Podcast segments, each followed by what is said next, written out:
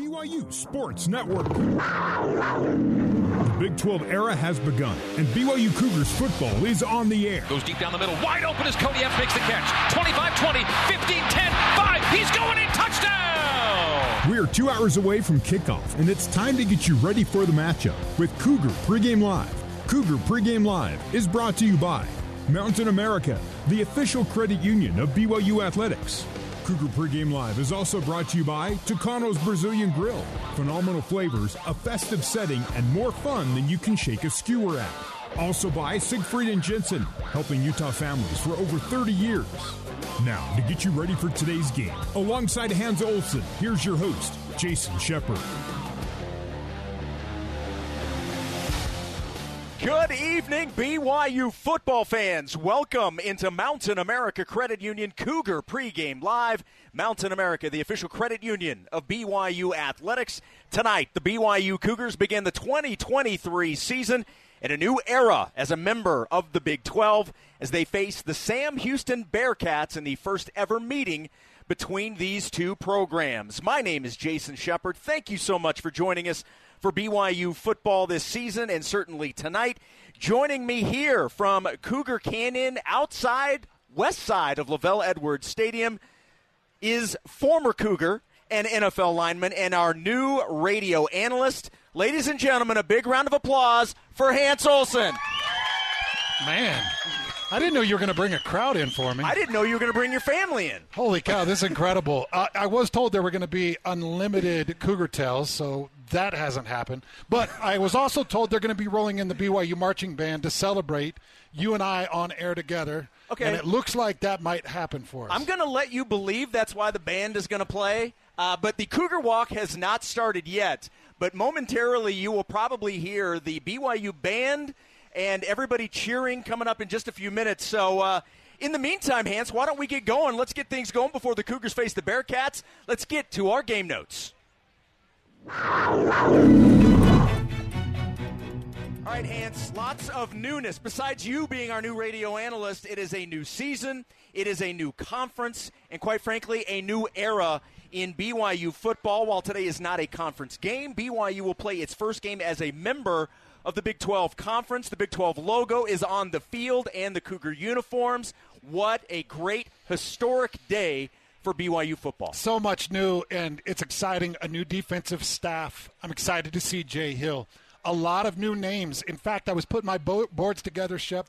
11 2023 transfers are going to be starting in this upcoming game. 11 of them. So, all kinds of new names coming from every program across the state, coming from out of state, and so many other places. So, a lot of new faces, a lot of new names. Man, I'm so excited about this defensive staff. Old teammates of mine, Justin Ena. You've got great individuals like Jay Hill, Kelly Poppinga coming back from Boise State, Sione Po'uha, one of the best recruiters in the state. They have built what I call the dream team defensive staff. And now we get to watch it all take place. Well, and, the, and we'll stay with the defense. Not only do you see, I mean, there will be schematic changes from what Cougar fans saw last year. That's that's guaranteed.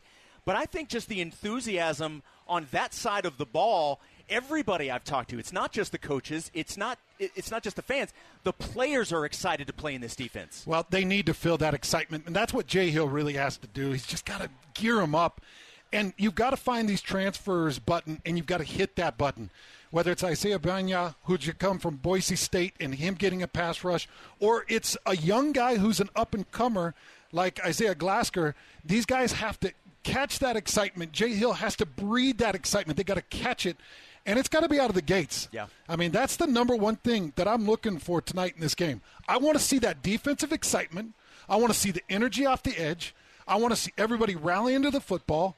I want to see some aggression, some aggressive calls. There's a lot of things that you can do tonight against Sam Houston to really prime the pump on this defense, and I'm really looking for it. On the offensive side of the ball, there is a new quarterback, a new sheriff in town, and his name is Kedon Slovis.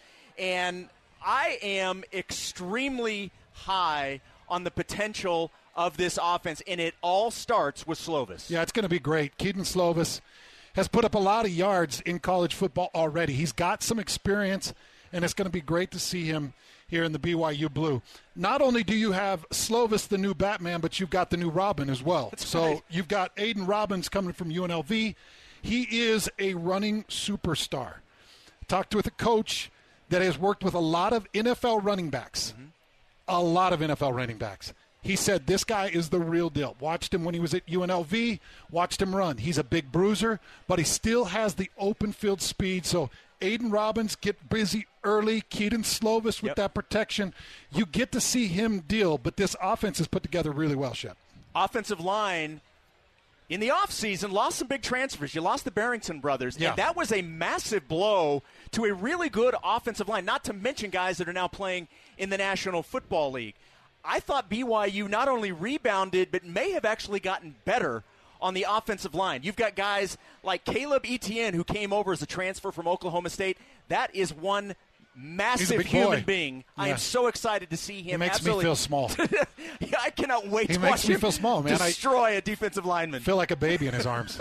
Not only do you have him, but you have guys like Paul Maile coming over, Weylin Lapuaho, Ian Fitzgerald. All of these guys have come in.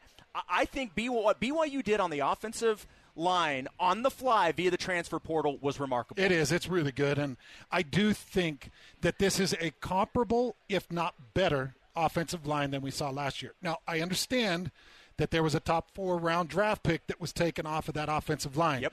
But this year, you've got a first round draft pick on that offensive line in Kingsley Suamataia. Kingsley is everything you want in an offensive lineman. And then, as you mentioned, you shored it up on the other side with Caleb Etienne. Now, what's great is that gives you an opportunity to take a guy like Kime, who has been around the program for a lot of years and has a lot of ability, plug him in the guard position, plug him in the tackle position, move him across the board. You also have Fitzgerald, who's had a great camp. And it all comes down to that center position. And you've got two rotators. You can rotate Paul Maile or Connor Pay at that center lo- at that center position. Both of those guys are great field generals. So this is a very solid offensive line, and as you mentioned, Caleb Etienne at six foot eight, 330 pounds, is just a mountain of a man. And look, you know, we all saw Blake Freeland. We mm-hmm. we know what he was all about. Blake was big, he was tall, and, and really just an incredible athlete. Caleb is a different build. I, I still absolutely love Blake Freeland. All of his potential, everything he does. He's got great mechanics. He and, and really just the gears in his arms, his flexibility. It's great. It's so much different than what Caleb brings to the table. But I know that they're going to bring some power up front. Kingsley Suamataia this week. Mel Kiper came out with his um, rankings in terms of all of the positions for the upcoming 2024 draft.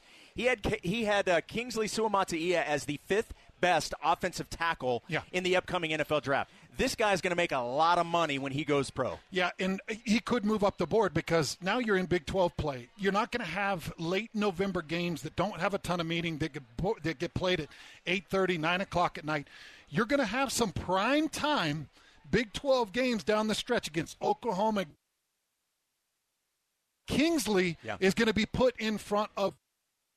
I hope, what I absolutely hope, is that he's completely turned off the noise and hasn't heard a word of it.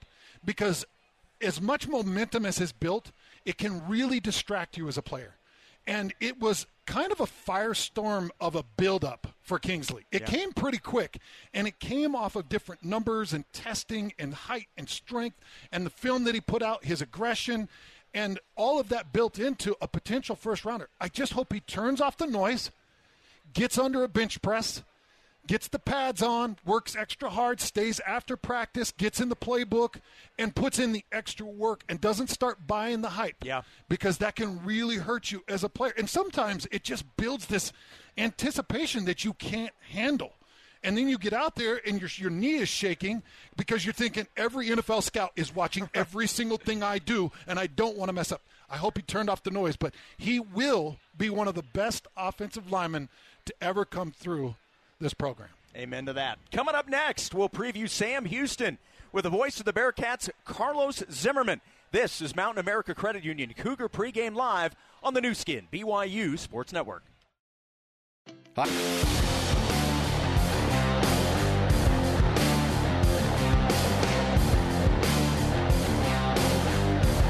This is Cougar Pregame Live, brought to you by Mountain America on the Nu Skin, BYU Sports Network. Alongside Hans Olsen, here's Jason Shepard. Welcome back. Game one of the 2023 BYU football season, the first as a member of the Big 12 Conference. We are outside LaVell Edwards Stadium getting ready for the matchup tonight between the Cougars and the Bearkats with a K. And Hans, were you uh, when you were playing days? Were you uh, you butterfly guy? Are you feeling those tonight? Kind no, of being a, no, being new on this? No, it's no. This is great, man. I just got the energy. I'm just excited, but no butterflies. It's like the first hit in football. As soon as the helmets crack, as soon as the mic opens, and you say a couple words, and it's just on and running. But this is pretty cool, though. What we've got going on right here. I'm just telling you, this is incredible. BYU Cougar Nation, look at this. You guys are awesome. Yeah, man. let's hear from you guys. Holy, let's get loud here. Cougar Nation, they just roll deep, they roll proud. This is Canyon Road, and it's just jam packed with Cougar fans. You've got all the game day smells that come down the Canyon Road, and you've got all of the beautiful sights and all the big billboards, and so many fans. You've got the band over here. It is the perfect game day. Shep, this is perfect Yes. game day weather. Yep. This is a perfect game day crowd. What a great way to kick off the Big 12. Absolutely. And uh, speaking of another great way to kick it off, let's preview the opponent for tonight the Sam Houston Bearkats in town tonight. Their very first game as an FBS program. And joining us now is the voice of the Bearkats. His name is Carlos Zimmerman. Carlos, thanks for taking a few minutes. What's up, Carlos? Absolutely. Thank you guys for having me on. I appreciate it. Okay, so so you were not that far removed from being a student at Sam Houston. You're in year two as the broadcaster. You've experienced this on the fan side now as a broadcaster. In terms of FCS football, Sam Houston was one of the powers. They have a national championship in 2020. Now they're making the jump to FBS. What's the significance of this for the Bearkats? I mean, this is absolutely huge for Sam Houston because this is a program, you know, aside from maybe North Dakota State at the FCS level, is one of the best, like you said, of all time at the FCS level with just the amount of talent that they've been able to bring in at Sam Houston. So our administration knew that this was going to be the right time to jump with how the landscape of college football and really college athletics as a whole was starting to transition. Thank you, Texas and OU. so that trickle down effect came down to us. And I want, I want to stress something for the folks that don't know. We didn't go to Conference USA. Conference USA came to us and was like, hey, do you want to be a part of what we're planning to do with what was going on in their realm of things with losing six schools and needing to find new people? So this is huge for Sam Houston. Uh, you want to talk about butterflies? I got them right now. I'll be honest. It, it's it's it's really exciting just to be here. Want to welcome those that are now joining us in progress on KSL News Radio. This is Cougar Pregame Live. Jason Shepard and Hans Olsen with you. We're joined by Carlos Zimmerman, the voice of the Sam Houston Bearkats. All right, so Carlos, I want to talk about some of the changes that were made. You know, when you make that move to FBS, it's a big jump. You go from 62 scholarships to the full 85. Right. You start to dump money into your coaching staff. So you've got Sam Houston that goes out and gets former Virginia Tech offensive coordinator Brad Cornelsen. Brad comes in and he brings a ton of knowledge and he brings a quarterback battle. I want you to walk me through how the quarterback battle went through camp and what we should expect to see from the quarterbacks of Sam Houston. Well, they. It's not one of those stereotypical, you know, animosity quarterback battles. You know, Keegan and Grant, you know, they make each other better. And that's what really happened through camp. There was our opening scrimmage that we had. It wasn't the best, and that's what Coach Keeler he touched on that a lot when I talked with him. But that second scrimmage that they had is, I think the band's coming through now. Hey, the band, There they're, you go. they're, they're celebrating us. Absolutely. but, you know, the battle that has been fierce. And that's why we haven't put out at all who's our starter tonight. Is it Keegan Shoemaker, the guy that has been the mainstay of the program for the last couple of years? Or is it Grant Gunnell, who has had already great experience at the FBS level, starting at Arizona, going to North Texas? It's it's intense, so we won't know till we till we kick tonight. the defense should be able to hit the ground running. That that's one I know that in talking with Coach Keeler and and our listeners will hear my interview with him coming up a little bit later on in Cougar Pregame Live. I, I think he's he's very pleased with what he sees and thinks that certainly could be a strength coming out of the gate. And what helps with that is the amount of guys that we redshirted last year Yes. and brought back in. Guys like Markel Perry, Trevor Williams, guys that were on the national championship team two years ago. Other guys that didn't get redshirted but got valuable experience when those guys above them on the depth chart were redshirted, guys like Kavian Gaither and Chris Scott amongst other people, and then a lot of other mainstays that we have out there in the secondary, like Donovan Adkins and Jordan Morris, guys that also got hurt during that season as well. So a lot of these guys haven't played college football in almost a full year, and I know they're chomping at the bit to get out there because they know what kind of talent that they're going to bring to this kind of ball game. We were just talking about the 11 2023 transfers that are going to be playing for BYU. When you look at what they did with the transfer portal, how much action was there there, and how much do, are, is this uh, Sam Houston team leaning on that transfer portal? It's it's huge because people realize now that hey, I can play FBS football a little bit closer to home. Guys that maybe grew up in the Houston area or were playing in the Houston area, now I can play for an FBS program that's not too far away. So the transfer portal, it was very, it was kind to us, but we really did lean on those red-shirted players coming back. But bringing in a guy like Grant Gunnell, who's really fighting for that quarterback spot, was huge. And then we needed to revitalize the left side of our offensive line, so that's where the portal was also very kind to us. Coach Keeler said something in his weekly press conference at the beginning of the week, and he was like, "No team of mine's ever going to lack confidence." Mm-hmm. So, how are how are the Bearkats approaching this matchup against BYU, who's making its own firsts in different ways? I think they're approaching it the same as we do every game. Obviously, there's a lot of pageantry around this because this is a program across 35 years has made the jump from NCAA Division two all the way to the FBS level, so it's a massive jump. But for these guys, it's just, you know, business as usual. Let's go out there, play a good football game, be sound. Coach Keeler said it in his press conference, you know, as long as we play clean and do well in the special teams, we can be right up there with a really good program in the Cougars. It's going to be really tough, I think, for Sam Houston just trying to get this run game going. I want to know more specifically at that running pos- back position who's really sparked, who's really shined, who's caught your eye, who's caught Coach KC's eye in, in through camp. Number zero, Zach Hrbacek. He has been our mainstay at the running back position. He's learned from guys from that national championship team to help boost him to the next level. Had a fantastic 2022 year in a year where there wasn't a whole lot of great things to go around just because of the transition we were making. So that's the guy you want to watch tonight, Zach Hrbacek. If his line is able to give him holes, and that's my big question there on that left side of the line, if we're trying to run that way, is he going to be able to get the holes he needs? So, but number zero, you got to watch him tonight.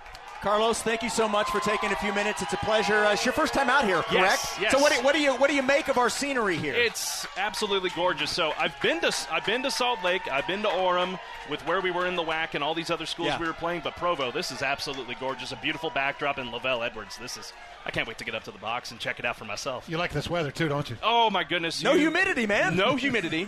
it's not 113 degrees like it is back home in Texas right now, and you know we're actually dealing with a lot of wildfire issues around Huntsville. So I'm thinking about all our friends back there at home. But the weather's absolutely perfect here. Eh, perfect football weather. You're staying dry. Yes. That's- and that's nice. It's always nice to stay dry. Well, and you're you're going to be the media darling because you're going to leave us and you're going to head down to BYU TV. So we will say thank you and have a great call tonight. Thank you very Carlos. much. There Appreciate we, y'all. there we go. That's the voice of the Bearkats, the Bearkats with the K, Carlos Zimmerman. All right, up next, you might have seen him flex his actual muscles in the past, but now you get to hear him flex his film study muscles. Are you ready for this? Let's go. You ready? All right, we debut our new segment, X's and Olsen, next. You're listening to the Nu Skin, BYU Sports Network.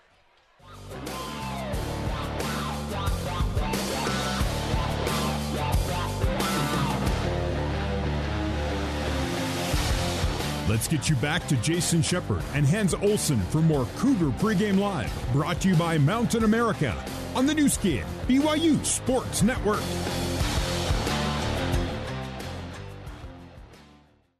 Play football for 20 years, you watch a lot of film. Yeah. And been broadcasting now for 17 years, and in order to give a good broadcast, I, I like to watch a lot of film. I ingest a lot of film and just take a look at the different aspects of it.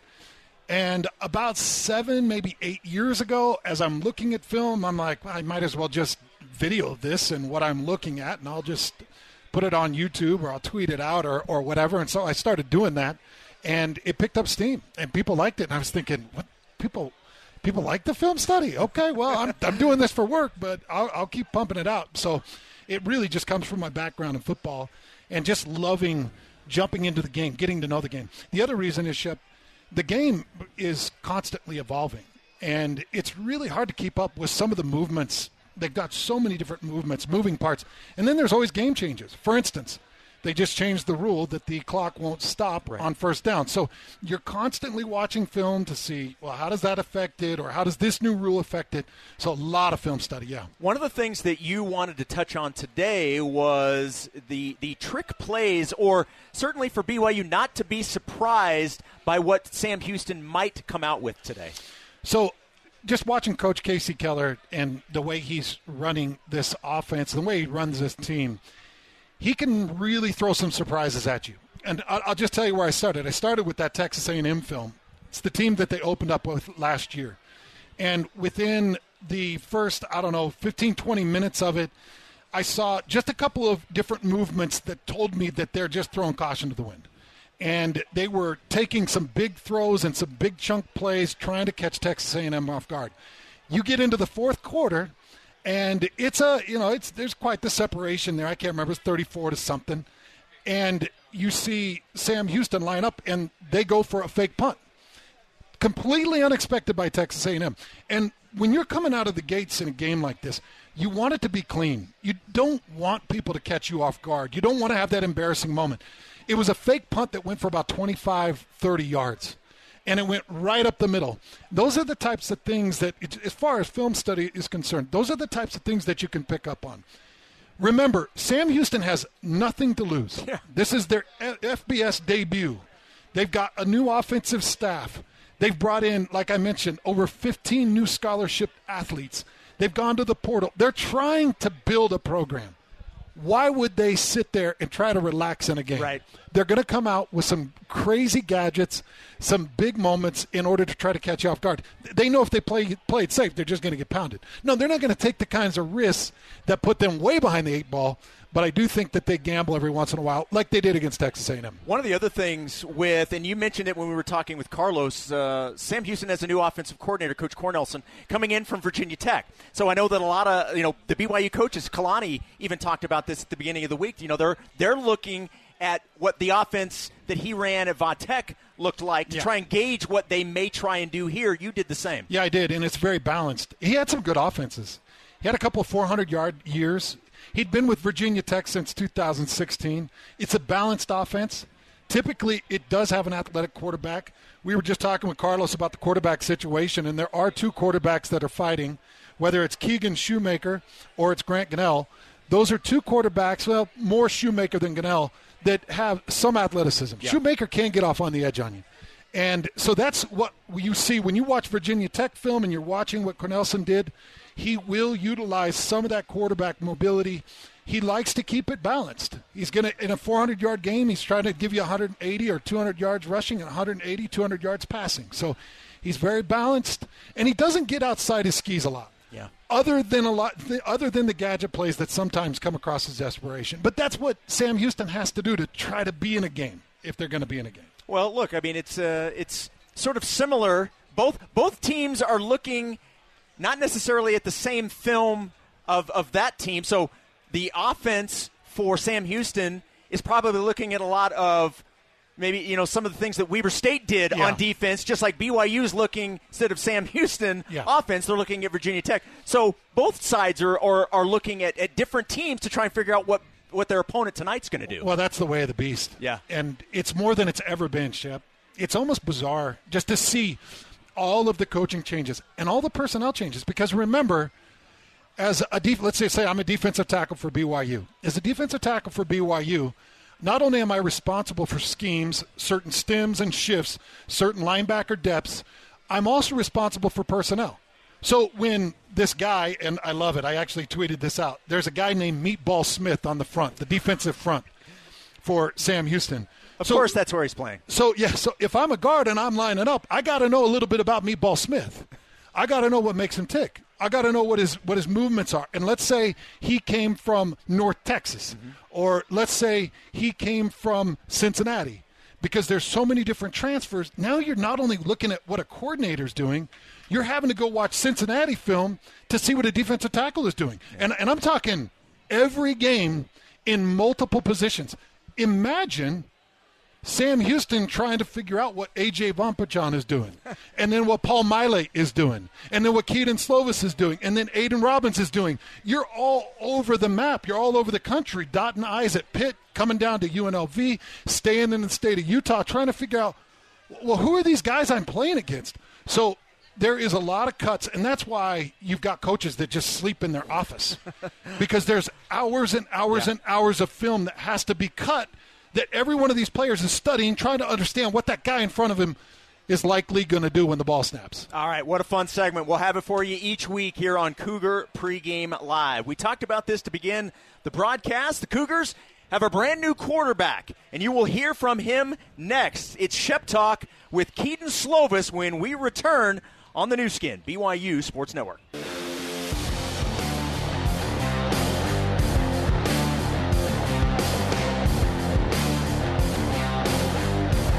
This is Cougar Pregame Live, brought to you by Mountain America on the Nu Skin, BYU Sports Network. Alongside Hans Olsen, here's Jason Shepard. We're getting ready for game number one of the 2023 BYU football season. It is the Cougars hosting the Bearkats. Kedon Slovis has come to Provo looking to become the Cougars' third straight quarterback to be drafted into the National Football League. He has the skill, the will, and I believe an offense that will allow him to shine. Kedon is my guest for the season opening edition of Shep Talk, and I asked him why he has fit in at BYU both on and off the field so seamlessly. Yeah, it's a good question. I kind of asked myself that too because it has. You're right. It has felt that way. Uh, the feeling's mutual, um, and I've heard that from a lot of people in the building and outside, you know, the building too, just fans and uh, you know people involved in the program too. Uh, looking at it mostly, I think you know just the the way you know the values that you know my teammates and my coaching staff and people in the building share. I think you know we pride ourselves on being you know a certain way and being selfless, not having too big of an ego. Uh, you know, working towards working for the team, and also I think too like there's a certain security with everybody in the building. Um, I think it allows everyone to kind of be themselves. No one's holding back. Everyone's pretty happy to be here. It's for me too. Like I I think I'm a pretty secure person. I like to be myself, but also just having other people around you who kind of share those values and share that kind of philosophy allows you to be even more yourself. Um, so I think too, um, I've been able to really embrace my own, you know, personality more, and because I think it's been welcomed here more than really anywhere I've ever been, you know, any team I've ever been. So it's been pretty remarkable. And again, I think that's part of the reason I wanted to come here in the first place is because I wanted to find a place that fit me both offensively and football wise, but also just a place that fit me as a person. I know I have felt this. I'm curious if at any point, and look, everybody has their own journey through life, certain things that get them to where they're going. Have you even given any thought or in the back of your mind thought, man, you know what? Probably wouldn't have been a bad idea if I just started my career here. a little bit. Um, I've thought about that too. You know, I was, unfortunately, I didn't get really recruited by BYU out of high school. So uh, it was, you know, I don't know if the, the feeling was mutual then, but I will say, like, it has, in a way, it's kind of like when things were frustrating, especially last year when I was not super happy with my situation and how things worked out, and I wanted it to work out that season. Um, it's made this year's made everything worth it. Just super grateful that this opportunity presented itself, and I think a lot of things kind of had to work for it to work out. And um, you know, again, like it's all part of God's plan, and I feel super blessed to be a part of it. And it's just been kind of wonderful just to have this experience before the season's even started. And again, I have a lot of positive and, and uh, feelings about this season, but uh, just having this experience and be able to call this place home is, uh, you know, it's a remarkable feeling. You've gone through this process of getting ready for a season several times. How has this year been compared to previous seasons, whether it be at USC or Pitt? You know, I look at the seasons that we had the most success or my teams that had the most success. I just felt I just feel so prepared going into the season. Um, I think as an offense, we feel pretty prepared. We've we've repped so many plays, you know, that we've run so many times. Um, feel so comfortable with the offense and even like the niche things, the situational stuff, the four minute drills, the trick plays, all that stuff. I think has been repped so many times. And as an offense, we feel so good and comfortable with. Um, you know, I feel like we're we're really prepared for the season. And again, I just love the process that Coach Rod has and the rest of the offensive staff has. Um, we're super organized, super deliberate, and uh, you know, we're not going to do things just for the sake of doing them. We're going to do things we do well. Uh, we're going to rep them. There's a process. Um, we're super process oriented around here. So I feel really confident and, and just super comfortable with everything we got going on right now. I am super high on this offense this season. I've said that many times on air. What about this offense do you think will allow it to be special? I just think we have so many, so many experienced players on this team. Uh, starting up front, everybody has played multiple seasons. Really, uh, even the youngins have played. You know, have a lot of games under their belt, and, and that's pretty rare. And I think beyond that, you know, you look at the perimeter, you look at the backfield. We have so many guys who can go out and make plays and then pair that with an offense coordinator who's had so much success and a guy who's so great at making, you know, putting his playmakers in position to make those plays and, and finding what fits them and their skill set and uh, mixing and matching personnel groups and uh, people on the field. Again, to me, like it's just a perfect storm of, you know, people who are working together and also just a good group of guys who are selfless and want to have success as a team and are hungry. Um, Arod kind of mentioned it. We have a lot of guys who, whether the transfers or guys who've been here who, you know, are looking to prove themselves this year and, um, and are hungry for that. And, you know, I think I'm one of those people as well. So again, I think it's just a perfect storm that's culminated. Um, and again, I feel like it's perfect alignment for me and what I'm looking for. While BYU is playing its first game as a P5 in the Big 12, Sam Houston is playing its first game as an FBS. What do you know about the Bearkats with a K? Yeah, well, I, I learned that they have a K for the Bearkats. That's pretty interesting, cool. Again, just a super well coached team, and uh, they've had a lot of success at the FCS level. I know it's their first year as an FBS team, but they have a bunch of new kids and a, and a bunch of guys with experience too. I know they redshirted a bunch of guys last year in preparation this year. So again, it's going to be you know it's going to be a tough task um, competing with them. And uh, again, a super well coach. You see them on film; they're they're aggressive and they play well on defense. Uh, I think statistically they're pretty high up in almost every category. So uh, again, I think um, you know, I'm I'm just excited for the opportunity, and uh, you know, it's going to be going to be a fun time playing against them September second. Cougar fans have been waiting for this, not just the new season, but everything that is surrounding this year. What what type of atmosphere do you expect? I'm excited. I'm expecting a pretty good atmosphere. You know, playing against BYU back in the day, four years ago, um, I was shocked, and I've heard about it. I knew it was going to be a great atmosphere, but just being there and seeing how loud it got, and the turnout, and even just how early people were there for warmups. Um, there's a certain energy and excitement uh, that Cougar fans have for football. That's really unrivaled, I think. And so I'm just excited to see it. And again, it's, it's week one and um, it's a non conference opponent. But again, I think just the energy around the season and the excitement of the new conference and uh, I think a lot of fans knowing how big the season is for us. Uh, you know, I'm just excited to see it and excited to hopefully they'll they'll impress me again and exceed my expectations. All right, Kedon, let's wrap it up with the final four questions. You are the first one that gets the new batch of final four questions. Okay, yeah. all right, here we go. We're gonna start it off this way. What is your favorite ice cream flavor, and when was the last time you had it? Okay, I gotta shout out the Creamery, best Good ice time. cream in the world.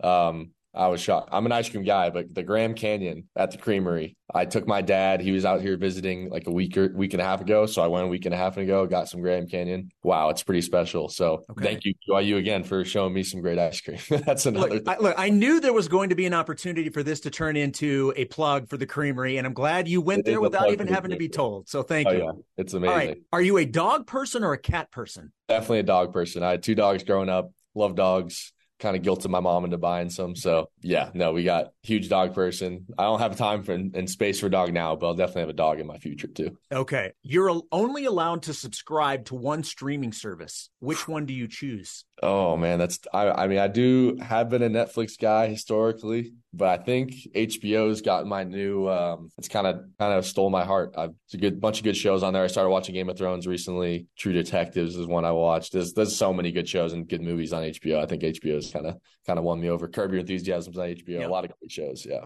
All right, so you're gonna go. You're gonna go with Max as Max, your streaming yes, service. Okay, all right, last one. What does being a part of BYU's first P5 season in the Big 12 mean to you? It means a lot, you know. I think we're talking about even at media day, like we're I was the first person to be able to go to a media day, you know, one of the among the first, you know. So to be able to be a part of these inaugural firsts is just such, such a blessing, and especially to be the quarterback for the team that's going to be, you know, the the first team to play in a conference. I know so many people who are BYU people, you know, look back at Independence and see us rejoin a conference as like our we're coming back into the scene and uh, hopefully coming back to to you know we've had a lot of great seasons, but kind of back where BYU should be is, is in the conference. So uh, to kind of be a part of that restoration, if you will, is uh, is super exciting and uh, just so much excitement in the building, out the building, and again to be the quarterback, uh, you know, on the team is is a, is a blessing. Eden, you're great. I always love uh, getting a chance to talk with you. You're fantastic. Good luck against Sam Houston and good luck this season. Really do appreciate it. Yes, sir. Thank you so much.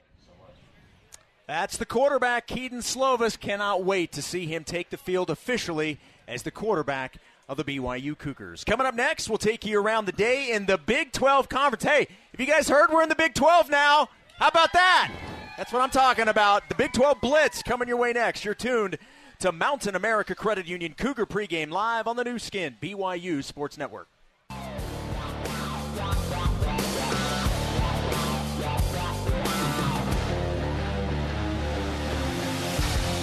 Let's get you back to Jason Shepard and Hans Olsen for more Cougar Pregame Live, brought to you by Mountain America on the Nu Skin, BYU Sports Network.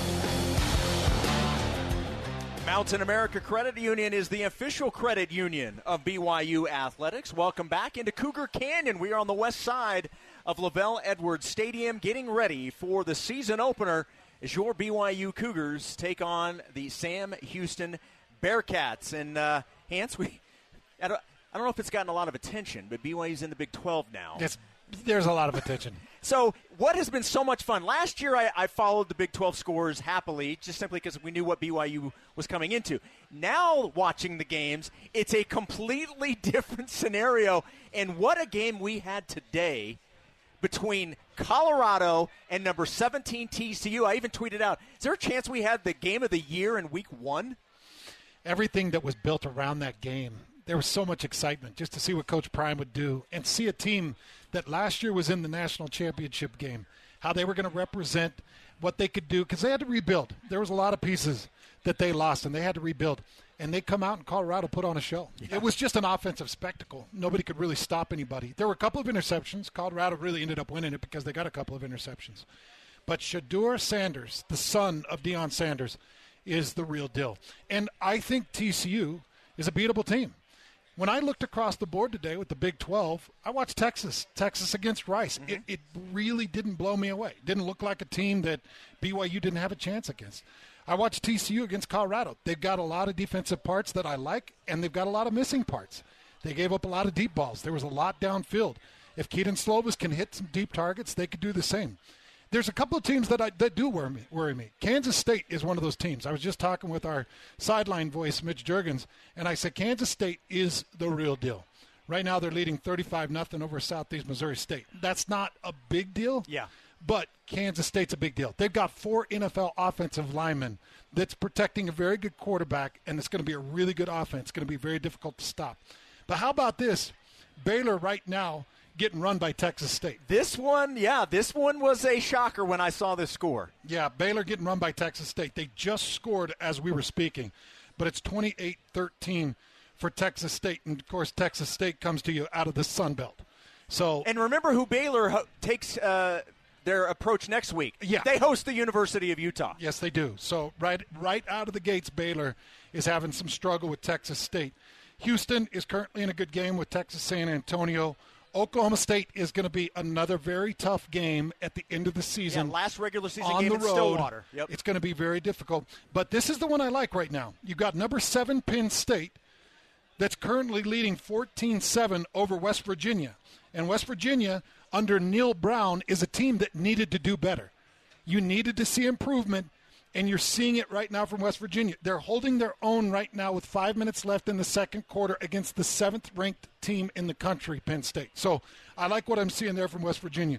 Good talent, good teams across the board, but Shep, there really isn't a team that I look at in the Big 12 that I think, nah, BYU doesn't have a chance. There's not a single team. Well, that's been the MO of this conference, and we've had, and I'm not, I'm not just saying that as somebody from a BYU standpoint looking at it, we've had – people on our shows that have covered the Big 12 for years, they're like, that's what this conference is. You could have one dominant team or one team win the league, and then the next year a different team, and then the third team win it the third year in a row. Yeah. That's what this conference is capable of. Yeah, it is crazy. I do think Texas Tech is going to be better than a lot of people project.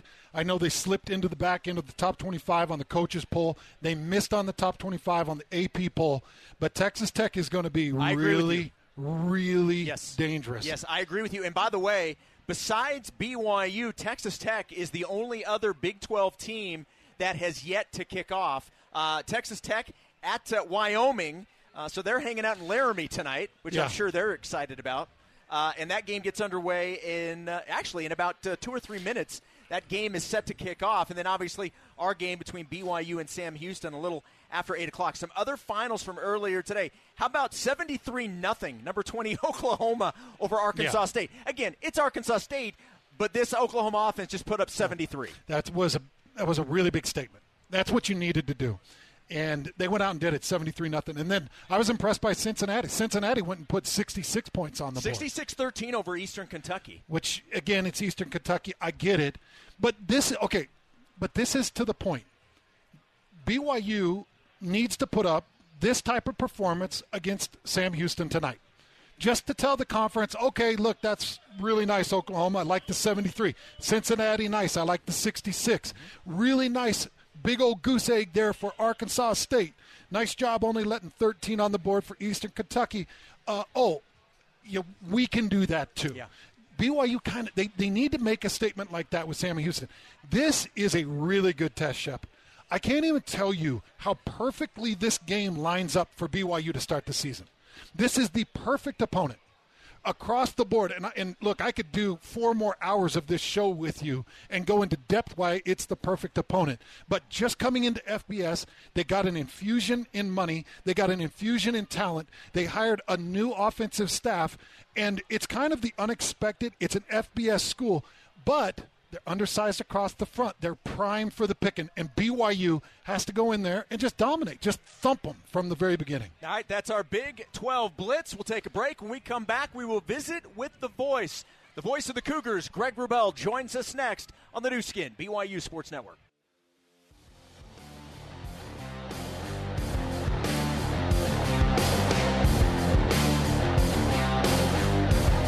This is Cougar Pregame Live, brought to you by Mountain America on the Nu Skin, BYU Sports Network. Alongside Hans Olsen, here's Jason Shepard. Welcome back, Cougar Pregame Live, coming to you live from C- Cougar Canyon on the west side of LaVell Edwards Stadium. It is BYU and Sam Houston. And calling the game tonight with our guy Hans, the voice of the Cougars, now joins us. How about a round of applause for Mr. Greg Wrubell? Let's go. There we go. Louder. There we go. Louder. Yeah, so, you can do so better than that. Mark, Marc Lyons would always go, no, no, please no, and then he'd go, no, come on, come on, come on. So uh, yeah, yeah. the season's here, Greg. It it is. is. here. I uh, just finished my eighth season opening interview with Kalani Sitake. Just finished with him, and uh, he's in good spirits. The place was, uh, as the kids say, bumping. Uh, the locker room. Uh, it's it's a happy mood right now down there. These guys are ready to roll. Well, we just saw him come through the Cougar Walk, and it was awesome. He mentioned Handshakes he mentioned how the he said the energy of the Cougar Walk just felt a little different, a little something special tonight as he came through. Well, it's the Big 12 Cougar Walk. I mean, he's walking high and mighty right now, you know, part of the Big 12. It's got to be exciting for him. Did he mention just kind of that excitement starting into a new venture? He's been asked so much about the Big 12 for 24 months now. I I think he's just excited to go put some product on the field and show true. people what BYU is ready to do in its new conference. He did mention the fact that he did watch some Big 12 football today. Yep. He said he's ex- he said he's excited to, to, to be at the end of this day. He said we're used to these late nights being the final kind of game of the night. He's excited to get out there and, uh, and do it again. Well, coming into this game, we knew there was going to be one player who was done for the year, and that was Micah Harper. You've had a chance to talk with Kalani. Yeah. Give us some personnel news and notes. Yeah, so uh, no Micah Harper, and then his backup, Talan Alfrey, goes out almost you know soon thereafter. And so uh, the positive news there is that while Micah is a season-ending deal, Talan should be back. And so exactly when we're not quite sure, but he mentioned it again today in our pregame that Talan is is somebody they're expecting to come back. Uh, and and then you're looking at Ethan Slade as as the next safety to work opposite Malik Moore. So you're looking at Malik Moore and Ethan Slade. Uh, backups being Tanner Wall and Crew Wakley. On the corners, they feel really good about Eddie Heckard and Jakob Robinson. I think Cam Garrett's your next guy if you're if, if you're a nickel, and we're gonna you're gonna see some some nickel out of Jay Hill. Cam's got guys, so people get people get used to Cam Garrett pretty quickly. Another Weber State transfer. Eddie gets all the pub, but Cam Garrett's no slouch at that at, at that nickel spot either. So then probably your fourth DB. Mory Bamba, maybe Caleb Christensen. That's kind of where they stat, look at secondary depth. And then linebacker solid right now. These guys stay healthy. It's a great crew. AJ Vongphachanh, Ben Bywater, Max Tooley. Your next guys there, Isaiah Glasker. We saw a lot of good things from Isaiah Glasker in the lead up to the season. And uh, Harrison Taggart. Might be ready to go sooner than people meet up. He, he The was former Oregon Duck. Yeah, he, he's he's right in the mix. I think as as, a backup on that two deep. A lot of D linemen are going to play, and and Jay Hill said that's where you know we'll likely rotate the most, and that's pretty typical. But uh, Bagnah and Batty on the ends, Cravens and and Mahe, and uh, and guys like even David Latu could get in the mix inside. So I know they had, they like they like how they look there as well. The one personnel note he is watching was Kody Epps. They're going to warm Kody up. Uh, but I, I, I wouldn't be surprised if Kody doesn't play uh, tonight in the opener. Uh, be cautious, be careful with him. Uh, a little banged up coming into game one, so they said they would they would keep an eye on Kody. Uh, I think in Kalani's words, there was a chance he wouldn't go tonight. I think is how he put it. So uh, that that'd be the one guy I wouldn't be surprised to not see. So if they were to open in three wides, uh, on first down, my guess is those guys would be Chase Roberts, Darius Lassiter, and Keelan Marion. Uh, and two of those guys Two are new. transfers. Two of those guys are new, but they they they they've stepped right in. Keanu Hill clearly in the mix too. I mean, not not to downplay him, but I think they're kind of watching him a little bit as well. Uh, so you know, maybe a ton of reps for. Keanu that way, uh, but those are your, those are your wide receivers along with uh, Parker Kingston and Joe might even you know kind of be in the mix with Kody. I think taking a step back tonight. Well, I know Jay Hill is going to be on the look for a really good physical active safety because in this defense, the way they scheme the defense, that safety can be one of the most damaging parts to an offense. The way they blitz it, the way they use it in run support, those safeties in the Jay Hill defense can be superstars. So how do you feel then about Malik Moore and Ethan Slade right now? Against Sam Houston, I think you can get it done. I sure want to see Talan Alfrey get back quickly, but I really wish that you had Harper because I think Harper would have been that piece. Yeah. But but against this offense, I think you're going to be okay. But and obviously you adjust how you use your safety. If you've got an active physical safety, you can run so many different blitzes. It's incredible watching Jay Hill's defense. They'll walk that safety up on a three technique and he'll fire across the def- or an offensive guard's face, and you'll run a stunt with the defensive end with the mm. safety in the defense. So you got to have a really unique safety piece, and it's a bummer that Harper is out. But I do believe when Talan Alfrey gets back, I think he can be the piece. I just don't have a lot of background with Ethan Slade. I'm going to keep a close eye on him as this game kicks off. No starts in 13 career games played for Ethan. Last year did have 18 tackles, a tackle for loss, and and three breakups, uh, three pass breakups. Running back, uh, the big three right now would be Aidan Robbins, L.J. Martin, and Deion Smith. L.J. got himself right into the group, uh, and we're waiting to see what uh, what, what Ropati's status will be in the short and long term. And uh, you already know that uh, Kedon Slovis will be QB one, and hopefully he stays that way all season. So many new things, but uh, now that now that you're here, the new radio analyst, uh, he's killed. By the way, the first hour. I've been pregame. listening. I, I've been. I've had. I've had. An, I've had an earbud in. I've been listening as I've been walking around and going up and down and doing everything else. And uh, I'm just so glad to hear his voice with us now. And I think uh, Nation Cougar fans enjoy what Hans has to say t- tonight and uh, for hopefully seasons to come. I'm going to do everything I can not squeeze you too hard. I just, I, I, I've, Well, that's, I've that's why I put a spotter between uh, Hans and myself. I need a bit of a buffer in the booth because wanna- I just uh, wanna rough I, you I up. think it's going to happen. So uh, it, McKay, our spotter, will be uh, will be the man in the middle. Well, yeah. I want to tell you too. that Greg and I go way back. We go back to 1997, I think it was, when I first met you, and watching Greg out on the field and the work that he put in with the team and built such a great relationship with the players. Everybody respected him and trusted him. And it's just been easy to love the guy for many years. So it's fun to finally be in the booth, have an opportunity to be a part of the broadcast, and I cannot wait. Yeah, I'm excited to be with him, and of course, Jason, you again, and all our Cougar listeners and Cougar fans here That's at right. Cougar Canyon. Uh, it's a beautiful thing, BYU football. It certainly is. And uh, with that, I will say goodbye to both of you. Thank Greg, you. thank you so much. Hans, fantastic guys. job. Thank you. We'll let you guys get up to the uh, press box. Please make sure you save as much Tucanos for me as possible. Don't eat it all. That's not happening. Okay, well, that's at least I know ahead of time. It's guys, going down. There we go. Thank you so much. Appreciate it, guys. All right, coming up next, Mitchell Juergens, our sideline reporter, is going to join us on the other side. First, let's pause 10 seconds for station identification. This is the Nu Skin, BYU Sports Network. This is BYU Radio on KBYU FM HD2 Provo. You are listening to BYU football on BYU Radio. From a headline perspective or storyline, what's got your attention heading into this game in this season? Yeah, I, I've got a couple of them. Number one, and- it's probably on you know a lot of people's minds. How good is Kedon Slovis? Um, I, I mean, th- this guy's uh, he's passed for nearly ten thousand yards in his career through uh, you know with his time at USC with Pitt, and um, I mean this is a guy that, that I mean we're hearing such um, positive things about through camp. I mean that's earned the locker room, has built incredible chemistry with his wide receivers. But if you look back, you know, to the past two quarterbacks for BYU, these are two draft picks.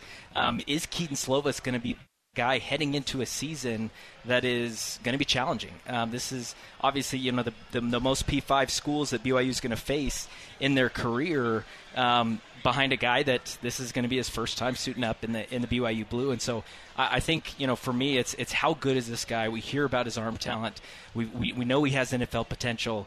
Can he deliver as a BYU quarterback that we're hoping?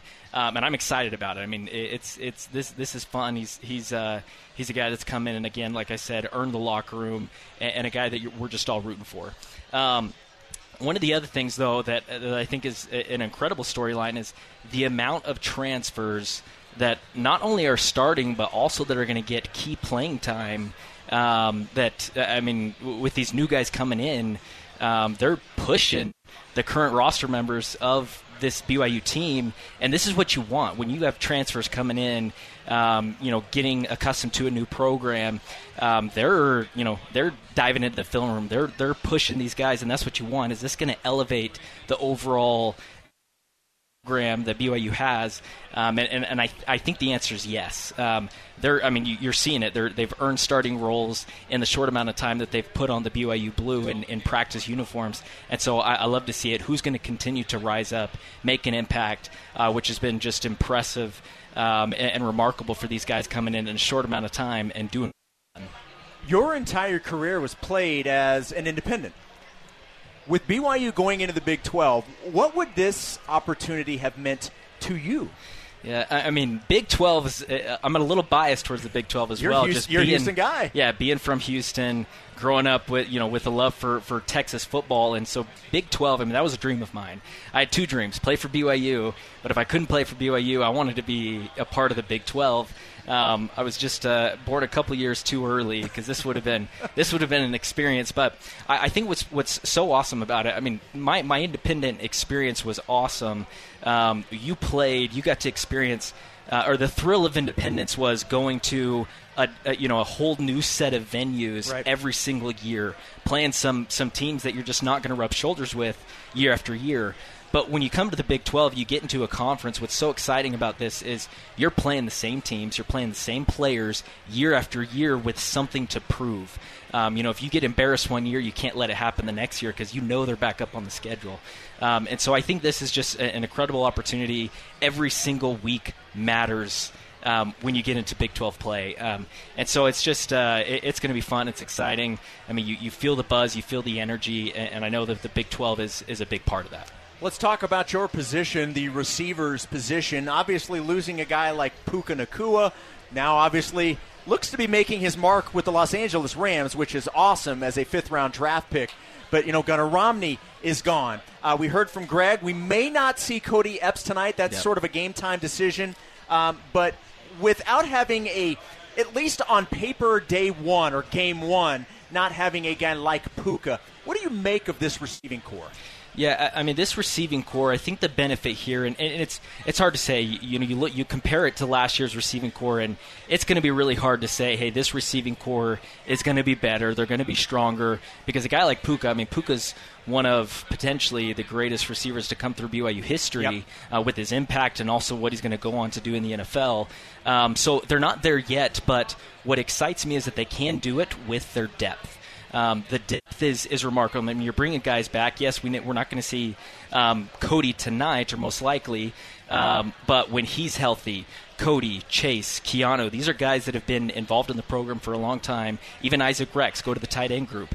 Um, as they continue to mature as players, which they should do, they're going to get better. They're going to get more experience. And then you bring these newcomers again with a lot of fire. And what I love about these two newcomers, um, they've been some of the most consistent players in camp through their health. I mean, they're they're there every single day. They're building chemistry with Kedon Slovis. And uh, you know, the reports that I'm hearing about from uh, from Lassiter is that he's got some of the strongest hands um, that we've seen. And so, I, I mean, these are very talented uh, a, a, talented bunch of receivers. And you're talking about Darius Lassiter and Keelan yes. Marion. Yep. Yes, Lassiter and Keelan Marion. Um, Lassiter, the one that I was referring to, is, is kind of having the, some of the strongest hands that we have ever seen. Um, they're they're going to make an impact, and and collectively, if you're going to succeed in the Big 12, you have to have depth. Um, I mean, we're seeing it to, uh, even today with the scores coming through. I mean, these are high-scoring offenses. You need to rely on your receivers, and it can't just be one or two guys. You've got to have depth. You're going to have. There's going to be some dings and dents along the way. We're already seeing it a little bit with Kody Epps, um, and so you've got to have some some depth to rely on, um, and, and, and that's what's exciting. And I think. Uh, um, it just gets me the most hope for this season with the receiving core is they've got a lot of guys to rely on. Well, look, I mean, I know he's not a receiver; he's a tight end, but it also helps to have a healthy uh, Isaac Rex yep. out there too, right? Absolutely. Yeah. You know, throw a jump ball up to Isaac Rex, right. and you got a better than 50-50 chance. Let know, him go get it. Yeah. All right, last question. Let's go to the other side. Knowing what we know about new defensive coordinator Jay Hill and what he wants to do defensively, how excited are you to watch the defense this year? Yeah, so excited. I, I mean, it, the the scheme I, I, think I'm very excited for. Um, the aggression, the havoc that this defense is going to uh, aim to make on opposing quarterbacks and backfields. Um, but also, I, I want to see how they handle the adversity we're seeing it, right? Micah Harper goes down for the season. We heard him talk about it in the last segment. Talan Alfrey's down. Um, good news that it's not going to be for the entire season, but we don't know when he's coming back. Um, so who's going to step up, and how is Jay Hill going to, you know, configure the defense to ensure that there aren't any weak spots, uh, which we're confident that he can do. And so I'm just really excited to see the product he's, that he's going to put out there. Um, one of the things that I like too is uh, um, the the vibe that I get from this Jay Hill defense is I get more of a, a play to win strategy rather than a play not to lose strategy, which yeah. the end result is the same, right? Okay, win or don't lose. But it's, it's a same, mindset change. But it's a mindset and a mentality, and that aggression, the energy that that this team is going to bring, um, I, I, get those vibes as, hey, we're going to do everything that we possibly can to win. We're going to put pressure on opposing quarterbacks, um, and they've got, you know, they've recruited the right guys through the transfer portal um, to do it. Um, you know, speed on the edges, strong guys in the middle. Um, our backers, I think, are, you know, and again, you heard Greg say it. As long as they can stay healthy, this is one of the, I think, core groups uh, or core, core position groups mm-hmm. um, for this BYU football team that that is just incredible. It's not just the strength; they're fast, they're they're agile, um, they can do a lot of damage, and so. Um, I'm just really excited to see how Jay Hill's going to use uh, the the resources and the tools that he has in these player skill sets. Uh, because uh, with a mind like his and then the, the athletic ability um, of these players, I mean, um, it, it, could be a fun season, but we've got to see some guys step up. All right, before I let you go, this is sort of a little peek behind the so Mitch is obviously our sideline reporter, so he's outside and he's got all this equipment. We have dialed it up perfect for you. Not only yeah. great weather, but you have the least amount of equipment you have ever had to strap on your body to do a broadcast, don't we? It's amazing. It's amazing. This is I don't have to get a new belt every season just because of you know the the, the so equipment heavy? weighing it yes. down and um, we did that just for you. Actually, Greg did that just for you. It's exciting. I'm, yeah. I'm, I'm, pumped. All right, Mitch. Great job. Appreciate it. Can't wait to hear you on the broadcast. We'll let you go. Thanks, Jason. There we go. That's the great Mitchell Juergens. You will hear him on the broadcast, roaming the sidelines during the broadcast tonight. On the other side, what do football and hot yoga have in common? Well, both are brought up in my conversation with Sam Houston head coach K.C. Keeler. That's next on Mountain America Credit Union Cougar pregame live on the Nu Skin, BYU Sports Network.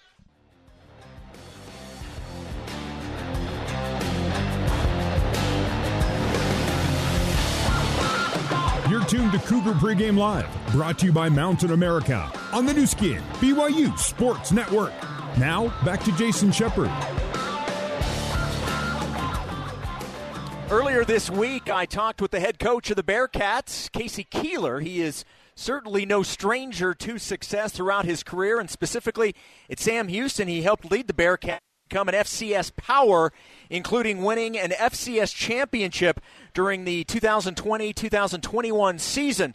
I asked him what the jump to FBS this season has done for his program even before they play their first game.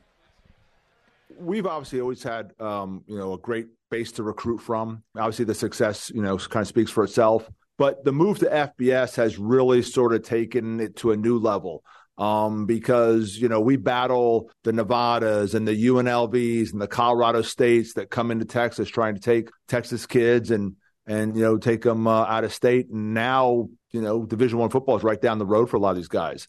I always say that you know when I stand on the 50 yard line in Bauer Stadium and you draw a three and a half hour radius around me, I have the greatest high school football in America right here. And we recruit Texas, Texas, and Texas. And, um, you know, we'll take some transfers from outside the state, but, you know, 16 of our, our recruits last year, you know, high school recruits, 15 were from Texas. Uh, one was from Oklahoma you know, the move to FBS has just made that even more inviting. Um, because again, now you get a chance to, you know, play in a big time, uh, you get a chance to play some big time environments like, you know, playing at BYU and we have Air Force the next week down in NRG Stadium. And then we're going down to play the University of Houston in their stadium. So you get a chance to play some big time college football. Conference USA, I think, is an underrated conference. I mean, look at what Liberty's done, you look at what Western Kentucky's done. I mean, there's some good football teams in this conference. Again, you know, it's a great sell for us that you get a chance to play FBS football and you you can uh, do it right down the road. You're getting a lot of talent back this season from red shirts last year. You decided to redshirt, I think, 15 guys and have them ready for this year. How much impact have those players already made heading into the season? First of all, you get guys who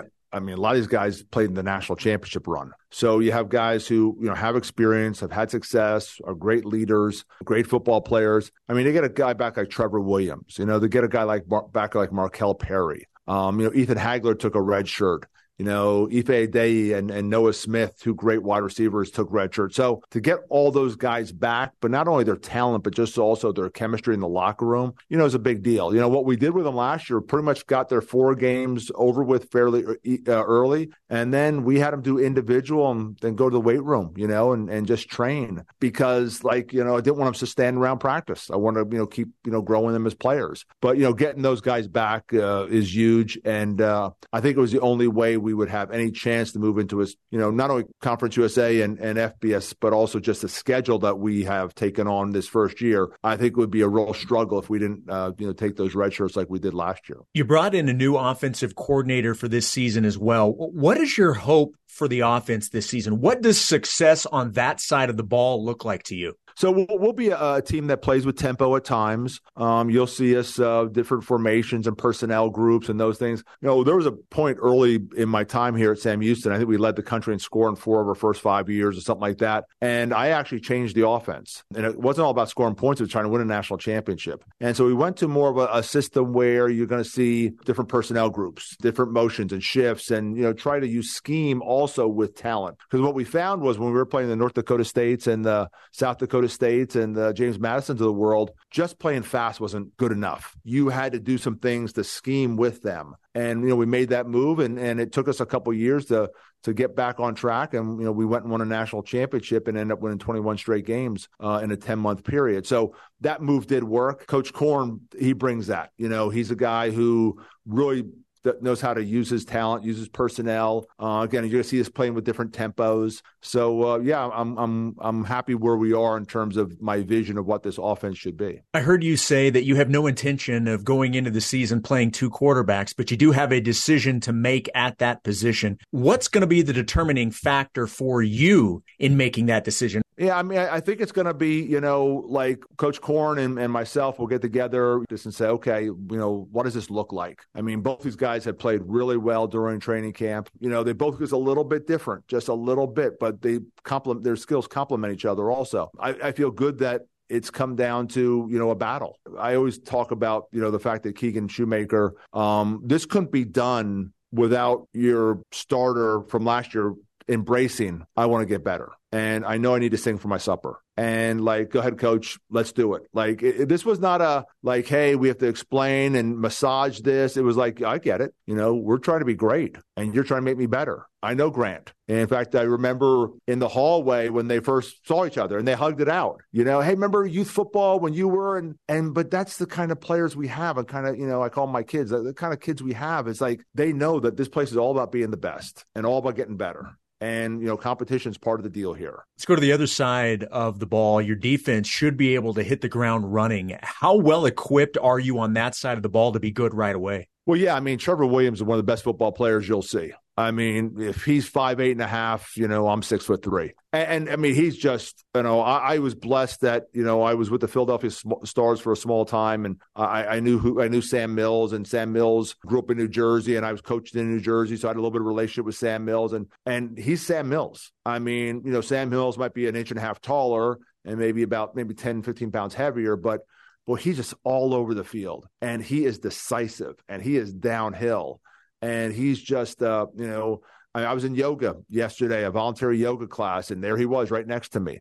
I mean, you know, he's just one of those guys. Already has his master's degree. You know, just blessed to have a guy who's a, a four uh, four time captain. Uh, so uh, yeah, we you know we got Markel Perry and, and Trevor Williams, and we got we got some guys like that, Javon Leon, and some guys that have been in the program for a while. And you know, it was great being able to bring those guys back either for a last year or for an extra year. You brought up yoga, and even though I've never practiced yoga, I think that's probably the best way to say. It. I think you're supposed to say you practice it. I'm fascinated with hot yoga. Have you ever done hot yoga? Love me some hot yoga. the thing about being living in in Texas, yeah, I think we've had. I think it was like 108 two days ago. So like hot yoga, I mean, we are in hot yoga all the time. but uh, yeah, no, I back in the day, I had taken a number of hot yoga classes with my wife and love that hot yoga. All right, there we go. One of these days, I'm going to have to try it. All right, last thing, and just like you guys are going through a lot of firsts, BYU's beginning some firsts. It's first yeah. season as a P5. It's the first season with the Big 12 patch on the jerseys and on the field. What do you make of this Cougar team you'll face? Well, yeah, and I think that was the impetus of them deciding, like, listen, you know, we have some deficiencies we need to go solve those deficiencies quickly with some transfers. And you know, I think Slovis. I mean, I mean, sky's the limit with him. You know, I mean, he's really talented. Uh, just can sling it all over the field. You know, a lot of experience. Has played in a lot of games, a lot of big games, and it's tough to find guys like that that can come in. And then you know, I think they did a great job in the D line. Uh, I uh, really like uh, some of the guys in the secondary they got too. So you know, they, they took three transfer offensive linemen. So uh, yeah, I think they feel the same way we do. We're we're stepping up. I think they feel they're stepping up. Now they've always played played, you know, Power Five teams, but now you know you're going to have a a real Power Five schedule. That's going to, I mean, a conference that's going to be grueling week in and week out. I think they're going to see it the same way we do. You know, we had to step our game up. I think they felt they had to step their game up too. All right, that was Sam Houston head coach K.C. Keeler. Back to wrap it up after this on the Nu Skin, BYU Sports Network.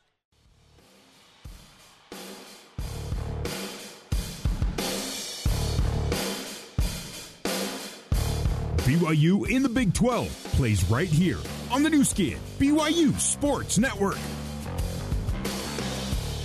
All right, that's a wrap for Mountain America Credit Union at Cougar Pregame Live. Coming up next, it's the Zions Bank Cougar Pregame Coaches Show with Greg Wrubell and the head coach Kalani Sitake. You're listening to BYU Football on the Nu Skin, BYU Sports Network.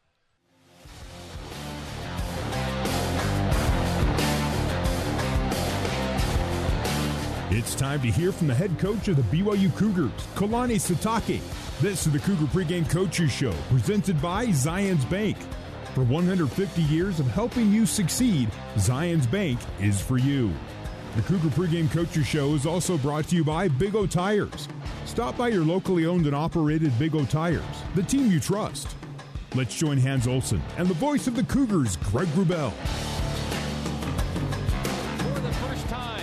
The 2023 college football season. Good evening, Cougar football fans, and welcome back inside LaVell Edwards Stadium on the beautiful Brigham Young University campus in Provo, Utah, for the season opener of BYU's 99th Gridiron campaign in the first season of Power Conference football. The Cougars tonight kicking off their Big 12 era against a team kicking off its FBS era. It's BYU against Sam Houston in a Saturday night showdown. I'm your play by play broadcaster, Greg Wrubell. Privileged and so pleased to be back in the booth for another year of Cougar football. It is my 23rd season on the play by play headset and my 32nd year on the BYU radio team overall. And it was back during my sideline reporter days on Paul James's crew in the 1990s that I first met the man I get to introduce to you now. He came from Weiser, Idaho to Provo back in 1996. And then from 97 through 2000, he played for LaVell Edwards and with Kalani Sitake. He had a BYU bloodline and a football family name. He was a player with a personality as big as his frame. And from then till now, he's been a natural on the microphone as an interview subject in his college and pro playing days, and now as a sports talk show host and a game analyst in his post football career. He is Hans Olsen, and he slides into the BYU broadcast booth for the first time tonight. Hans, on behalf of Cougar Nation, I welcome you to the team, and I'm looking forward to many great years on the headset with you. I can't wait to get this season started tonight. And I know BYU fans everywhere are eager to hear from you, learn from you, react to you, and enjoy the game with you. Hans, I'm honored to be your partner. Welcome back to BYU. Well, it gives me the chills. I'm just full of chills right now. And I understand why you've done this for 32 years. After the food, the hospitality, the people, the entertainment, this amazing views of the Wasatch Mountains with the big Y up on the mountain, all of the fans that came out for pregame. I see why you can't ever leave this. It's, it was 32. It's going to be 64 by the time we're done. I'm not leaving. You're going to have to get a crowbar to get me out of this booth now because it's mine. I love it up here, and I can't tell you how grateful I am for this opportunity. The moment you called me, I had this overwhelming sense of gratitude, and I'm so thankful, Greg. And I'm so grateful that I get to bring what my vision of football is to the football fan. Well, you look great up here, and you sound great on the air and I can't wait to get it going. It is a new look and a sound on the radio broadcast and a phase for BYU football that's new too as the Cougs tonight play their first ever game as a member of the Big 12 Conference. 12 years as an independent gave BYU a pretty good runway to prepare the hands though for power conference football. And while the schedule opens with two manageable games, let's say, uh, the Cougs will soon be in that week to week big time grind it's going to get difficult for them. And it kicks off with Arkansas, goes right into Kansas, and you've got two of the best quarterbacks in the country in Arkansas and Kansas. Both of them mobile, durable quarterbacks. It's going to get brutal. But Greg, that's why we've seen so many moves by BYU to get ready for that thing. You bring in a new defensive coordinating staff. You bring in transfer portal guys. In fact, you've got 11 transfer portal guys that are 2023 transfer portal guys that are going to be playing on the field tonight. So you do so many things to gear up, to get ready for that depth, to get ready for that demand. Coming up next, we'll hear from BYU head coach Kalani Sitake ahead of his team's battle with the Bearkats. That's straight ahead as the Zions Bank Cougar pregame coaches show continues. For 150 years of helping you succeed, Zions Bank is for you. My pregame conversation with Kalani after this on the Nu Skin, BYU Sports Network.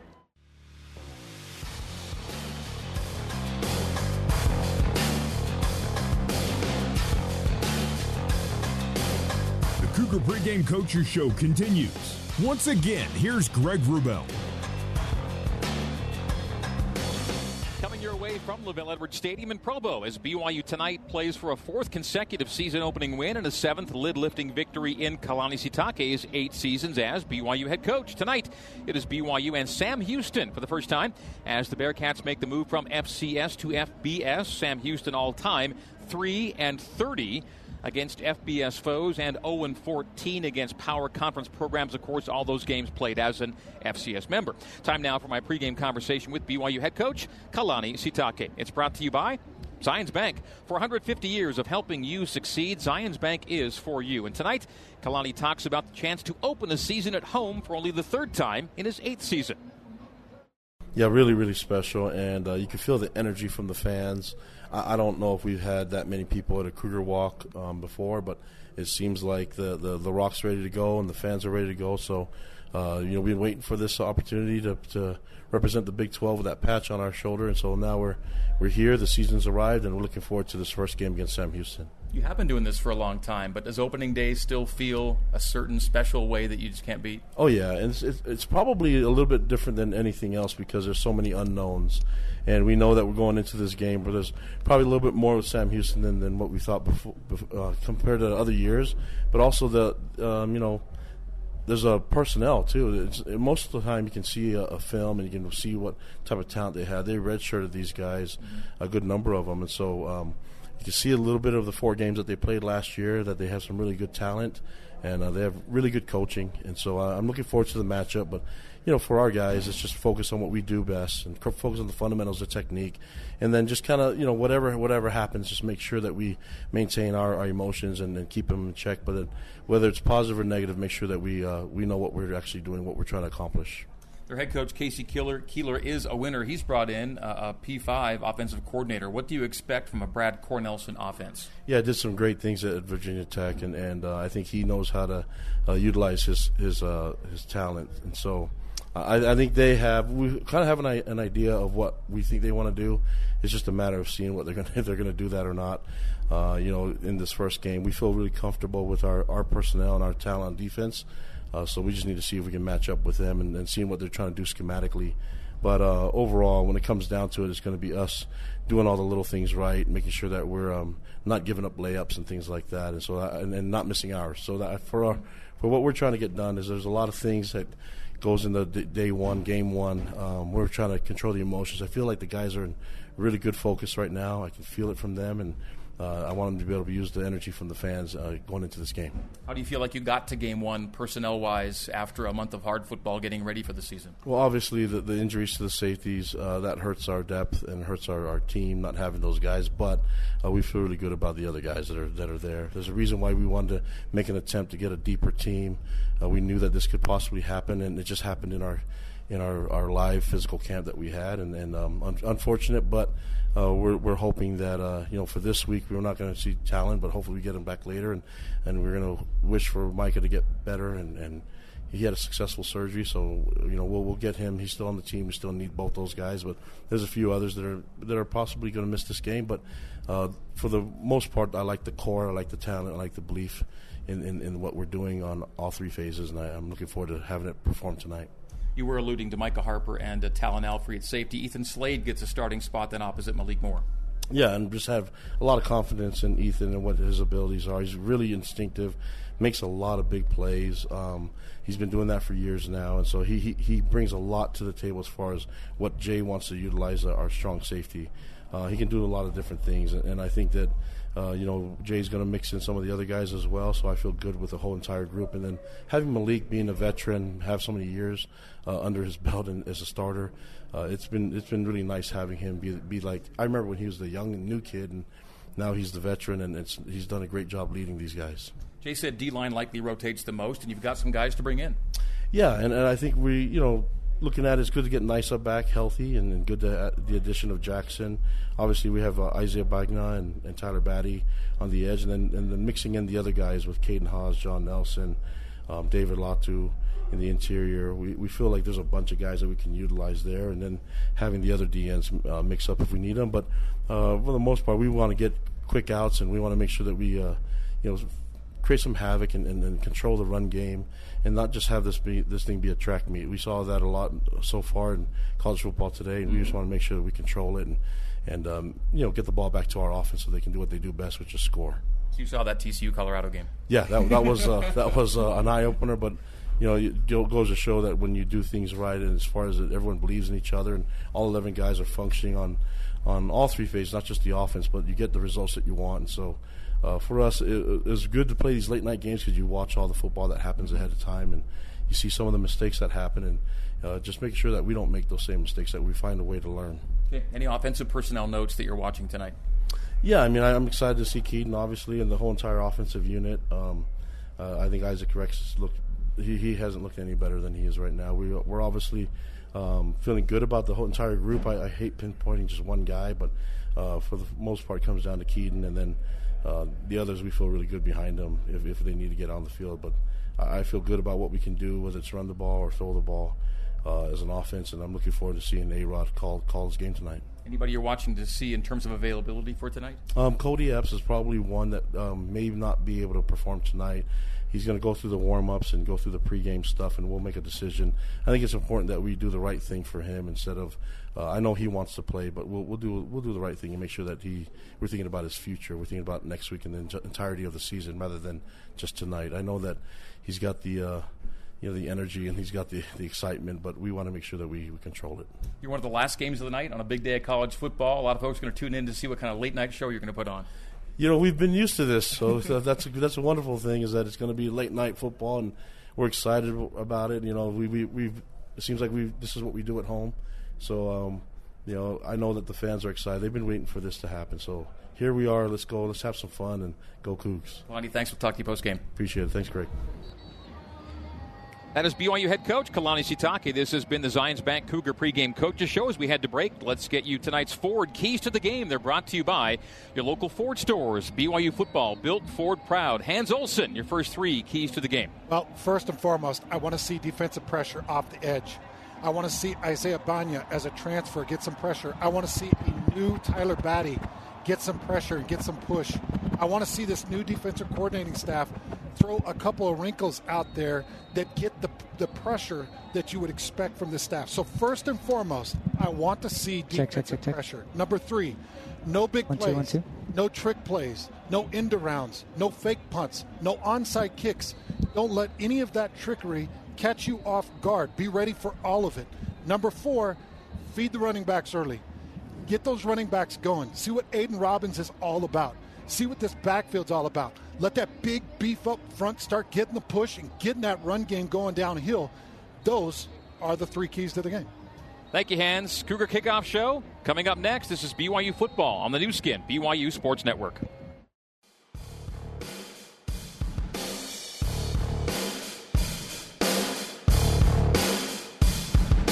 We're getting closer to kickoff of BYU football.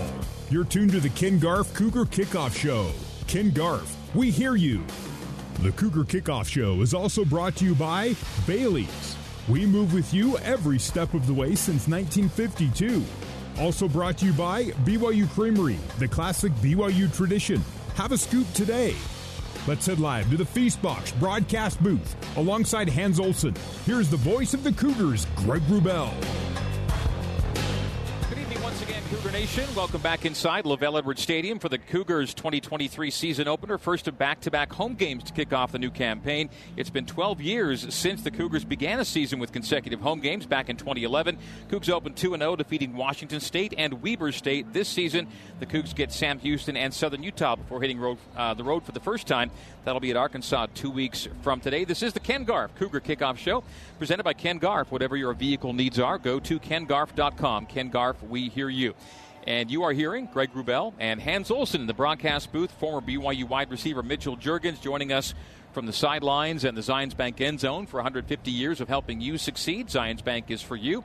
Our Cougar Canyon and scoreboard host is Jason Shepard. Booth engineers Michael Wimmer and Clark Jackman. Spotter McKay Perry. Statistician Ralph Sokolowski. Coordinating producer Terry South.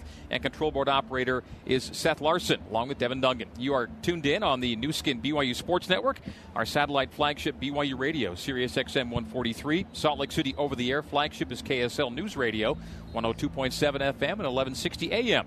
You can listen on the BYU Radio app, the KSL app, as well as on BYURadio.org and our network affiliates. And be sure to subscribe to the BYU Football Podcast for broadcast archives and highlights. You can also get those on the BYU Radio app and at BYURadio.org. Search sports or shows and look for BYU football. Well, Kalani Sitake opens his eighth season. Sam Houston's K.C. Keeler kicks off his 10th season in Huntsville. He's the only coach to ever win FCS championships with multiple schools. He did it at Delaware in 03 and then Sam Houston in the spring of 2021. It was in the fall of 2021 that BYU was announced as an incoming member of the Big 12 Conference. But it's been a two year wait for the pigskin payoff, which comes tonight here at LaVell Edwards Stadium. BYU Director of Athletics, Tom Holmoe, has been overseeing the months of preparations for BYU's Big 12 era, and he joins us now in the booth for a few moments ahead of kickoff. Tom, we're here. It's a great night walking into the stadium. I, I, usually get here when I think it's plenty early, but there are way more people here earlier than usual. Great anticipation and excitement for this game. What's been the most difficult aspect from that 21 announcement to now kickoff for you to manage? Tonight, the last 15 minutes of just my heart beating out of my chest. Uh, I mean, we've had two years to get ready, and we have prepared ourselves well. Kalani and his team have, and in all the preparation. I think all the fans are ready. And I look around at our fans, look into the stadium right now, you see the student body dressed in blue, and we're ready to go. So it's just time now to do what they're. Came-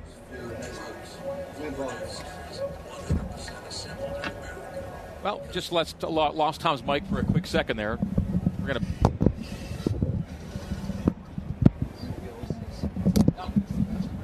You got us, Tom, right? Yeah, I yep. got you. Okay. Uh, Big 12 football. Does I mean you you can look at certain teams and say okay that team's ready for Power Five football. Have you have you seen BYU over the last two years? Have you been looking for different cues or keys as to what this team's supposed to look like to be ready for what's to come? Yeah, a lot of it has to do, Greg, with just the team coming together, and that was hard because we had a big transition this off season with some a number of coaches. So when you bring in the number of transfer portal, new missionaries, new freshmen, you're going to see a lot of people playing tonight that the uh, fans haven't seen. You combine that with the coaches, that's a big change. So for me tonight, my anticipation is how quickly can they meld and get ready for a big, big 12 schedule. So you take a look at the transfer portal and the era of the transfer portal. As an athletic director, how difficult is that aspect for you to manage? It really isn't for me. I, I, think that I'm just trying to support the coaches. It's a, it's very emotionally taxing to be able to think that you're going to have big time players. Like if you look last year, I won't go back too far, but if you look last year, you bring in Chris Brooks, and he's going to be your starting running back and you are thinking, come on, baby, Chris, let's make it happen. And he has a really, really good year. He gets hurt for a little bit of time, but in that time period that he was hurt, he's still a leader on the team. And so when he comes back, he goes right to the top. And oh, by the way, he made the Dolphins this year. Now you have Aidan Robbins, who's another person that came in, comes into spring, gets hurt. He didn't get hurt. He just had a surgery to help him, you know, get better. And now he's here tonight, and we're all thinking, "Come on, Aidan, baby, let's make it happen this year." It's always been fun to watch football all day Saturday before you come to the to the stadium for a late night game like we have tonight. But now you're watching Big 12 football a little more carefully, aren't you? Yes, I, I was flipping around. I've been on ESPN for 11 years, and I was watching a little Fox today. But it was great to see and anticipate some of these teams that we'll be lining up against this year. I know you've seen this college game on pretty much every level, Tom, and I know you've been a part of some great programs. We see all of the different shifts in the landscape of college football. In your opinion, how healthy is college football right now?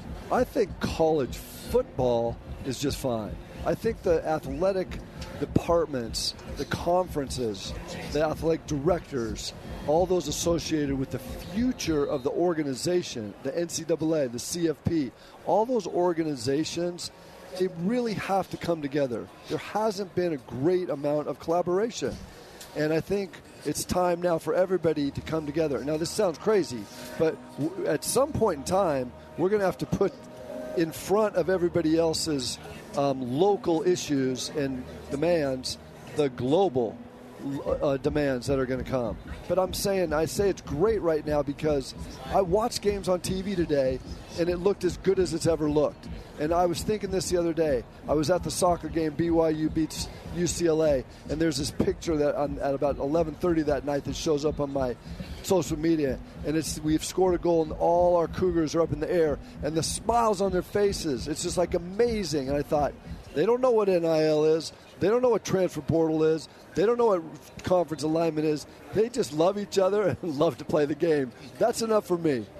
We get to play a great game tonight because it kicks off the 2023 season and a new era of BYU football. Tom, thanks to you for all you've done to get us to this moment. We look forward to an exciting season ahead. Appreciate you. Go, Coach. That's Tom Holmoe. We're back with more of the Ken Garff Cougar Kickoff Show live from LaVell Edwards Stadium after this on the Nu Skin, BYU Sports Network.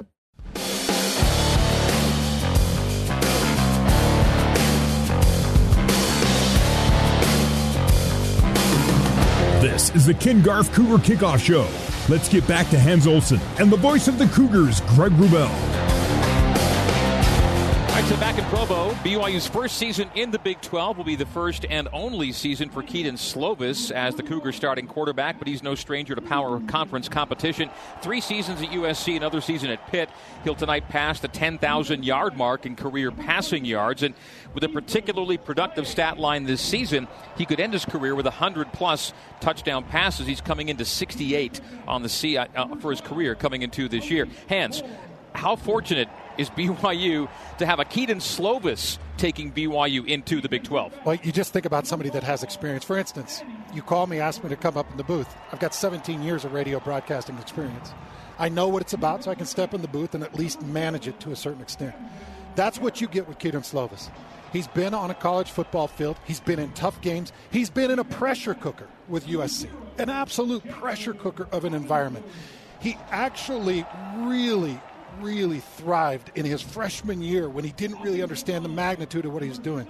And then he goes through some ebbs and flows and some bumps. But now he meets up with an offensive coordinator and a quarterbacks coach that's put his last two quarterbacks in the NFL. Mm. What can Aaron Roderick do with Kedon Slovis? That's the big question. Time now to identify this week's E Assist player to watch for BYU. It's brought to you by the E Assist Dental Health Education Foundation, reminding you that dental cleanings are essential for your health. Hans, who do you have an eye on as a BYU player to watch tonight? All right, so this one is a little bit personal, but I'm looking at Isaac Rex. I want to see Isaac Rex highlighted. I want to see him emphasized. I want to see him in his blocking. I want to see him down block off the combos. I want to see him in tight cuts, tight routes. I want to see him targeted. I expect him to be the yardage leader tonight, touchdown leader tonight, and target leader tonight. I want to see Isaac Rex get involved early and often. I think that's the key to opening up this offense. Tight end Isaac Rex, Hans Olsen's e assist player to watch. More of the Ken Garff kickoff show coming up as we break. We remind you to go to bigotires.com and make an appointment at one of 50 locally owned and operated Utah locations. Big O Tires, the team you trust. More from the stadium is after this on the Nu Skin, BYU Sports Network. This season, you can feast like your favorite BYU Cougars with a Cougar Feast, brought to you by Feastbox. Order a 6 or 12 person box and feast on grub like brisket, pulled pork, mac and cheese, and fried pickles. Boxes are delivered to your doorstep in time for game day, perfect for tailgating or eating at home while you cheer on the Cougars. Every box contains blue swag, a collectible player poster, and every purchase is an entry to win. Healthcare payments are too complex for providers and for patients. But Waystar creates an extraordinary ripple effect.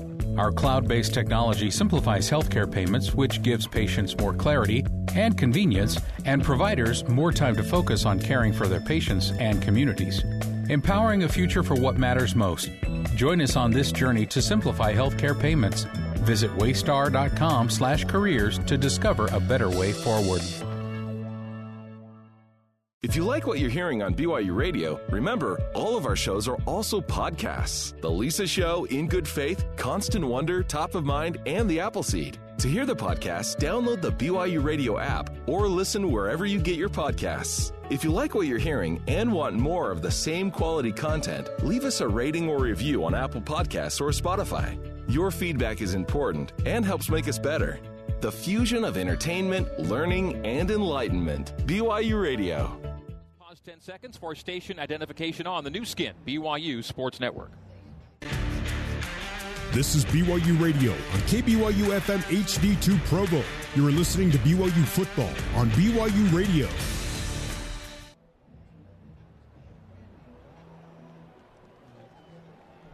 All right, uh, the Ken Garff Cougar kickoff show continues now.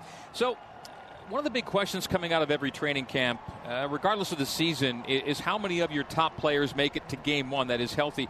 And BYU took a few camp hits. The Cougs are down a couple of safeties, and uh, Micah Harper and Talan Alf- Alfrey. Harper out for the season. Uh, Alfrey expected back at some point. On the offensive end, a couple of ball catchers uh, and ball carriers banged up. Uh, Hinckley Ropati is at least a short term abs- absence, and Kalani said that uh, uh, Kody Epps may not play tonight. For the most part, BYU in decent shape personnel wise. We've already seen how the transfer portal in particular hands is uh, has BYU in better shape to withstand some depth challenges, and that's what historically sets apart power conference teams from the rest in college football. So, modern day Big 12 college football, injuries can't be an excuse. Where you've got the transfer portal that you can supplement, you better be building depth. And you've watched this coaching staff work extremely hard to build that depth through the transfer portal. Injuries just can't be an excuse. Coming through camp, no matter what happens, early in a game, no matter what happens, you just can't look at injuries and say, ah, well, that was the problem because everybody's dealing with it. Sam Houston's dealing with it, and everybody across the country is dealing with it. So you better have your depth in place. As you just spoke with Tom Holmoe, and you said that announcement came down in 2021. You've had two years to prepare. Talking to the Big 12 coaches, they said we've known for two years. They've prepared that depth. So the depth should be there tonight, Greg. Time now for the Hyatt Place Comfort Zone feature. At Hyatt Place Provo, your convenience and comfort will always be our highest priority. BYU can feel comfortable with its linebacking corps. Max Tooley and Ben Bywater return while USU transfer AJ Vongphachanh joins the team. Tooley and Bywater they combined for six picks and three pick sixes last season. Bywater led BYU in tackles. Tooley was averaging eight stops per game before injury. Then you get Vongphachanh. He comes in. He started 33 games in Logan, 21 tackles for loss, seven career sacks. Hans' first year defensive coordinator, uh, Jay Hill, has been given a very gifted group of backers. I can't wait to watch Vongphachanh on this BYU football field. He's so dynamic. From the hash to the number. BYU fans, watch this. Vongphachanh from the hash to the number. The dude is a cleanup tackling machine. He is going to be so critical in Big 12 play. When you start to get speed off the edge and big tackles that can get the hook block on the defensive end, and you've got to have an outside linebacker that can really scrape, or an inside backer that scrapes over the top. AJ Vongphachanh is the guy. I've covered him for a couple years. He's been the tackle leader up north. He could possibly be the tackle leader right here in Provo. Is it the strength of the BYU defense right now, the linebacking corps? No question. It's the nucleus. It's the experience. It's the veteran leadership. Now, it was a bummer not having a couple of those guys through spring ball, but they were out there. I was out there. You were out there. We saw they were out there still being leaders. Missed them in spring ball, but as they've come back, they've really unified that group. It to me, it is the heart and it is the strength. And you throw on a young gun like Isaiah Glasker, and you've got yourself a little bit of depth. You've got yourself some athleticism, some length you can cover out wide. You can get really busy on inside and outside st- twists with, you know, if, if you go with Vongphachanh or if you really want to get outside, you can go with Glasker because of his length and his speed. So you got depth, versatility, by far, in my opinion, the nucleus of this team. So Jay Hill gets to work with those great backers in his first season as BYU's DC. His entire defensive group, though, and his tactics will be keenly observed in these opening weeks for sure. There's no doubt that on defense is where BYU needs to show the most improvement from last season. Only one defensive coach remains from a unit last year that ranked at the back of the pack in points per play defensively, points per game, pass efficiency defense, third down defense, havoc rate. Uh, it was a rough year for BYU that way. Hans, what what can we expect already without seeing a down year tonight. What do you think you can already expect from a Jay Hill led defense? And what do you think that BYU is maybe already equipped to do better than it did last season? I want people to watch Tyler Batty. I think he's the perfect case example. I'll be watching, you'll be watching. He's, to me, he's the first thing I'll be looking at on the field tonight because I want to see if he's improved as a defensive end when you bring in position coaches, and Kelly Poppinga is working with him, and on the Jan, edge, yeah. Jan Jorgensen is working with him as an all-time sack leader here at BYU. Sione Po'uha has some to do with that work, just working them off different edges, trimming down the body, working on the pass rush. Instead of engaging man to man, the full body, take half the man, get off the edge.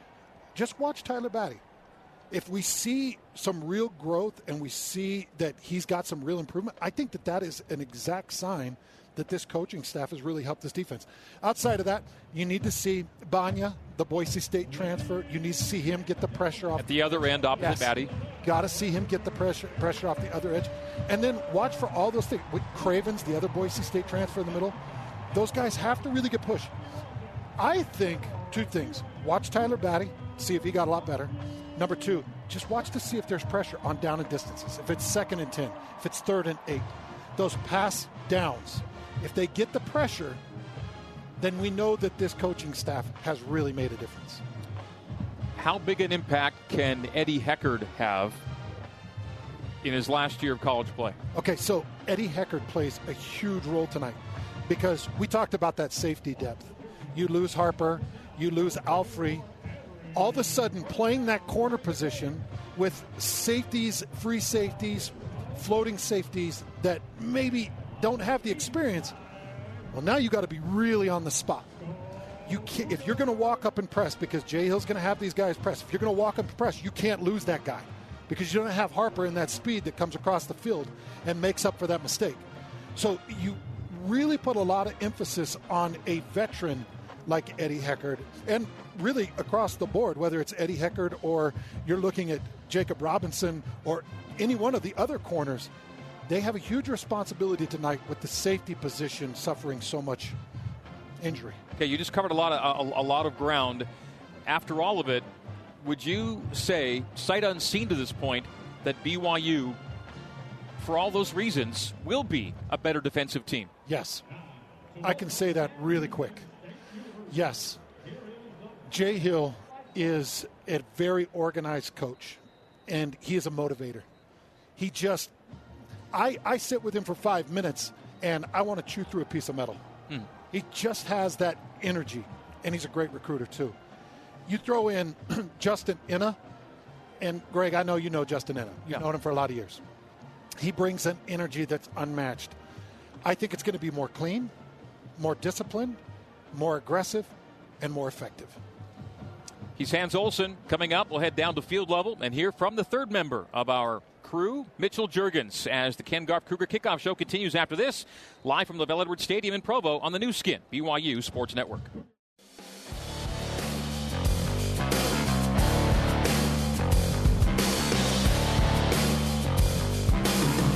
This is the Ken Garff Cougar Kickoff Show. Let's get back to Hans Olsen and the voice of the Cougars, Greg Wrubell. BYU home to Houston.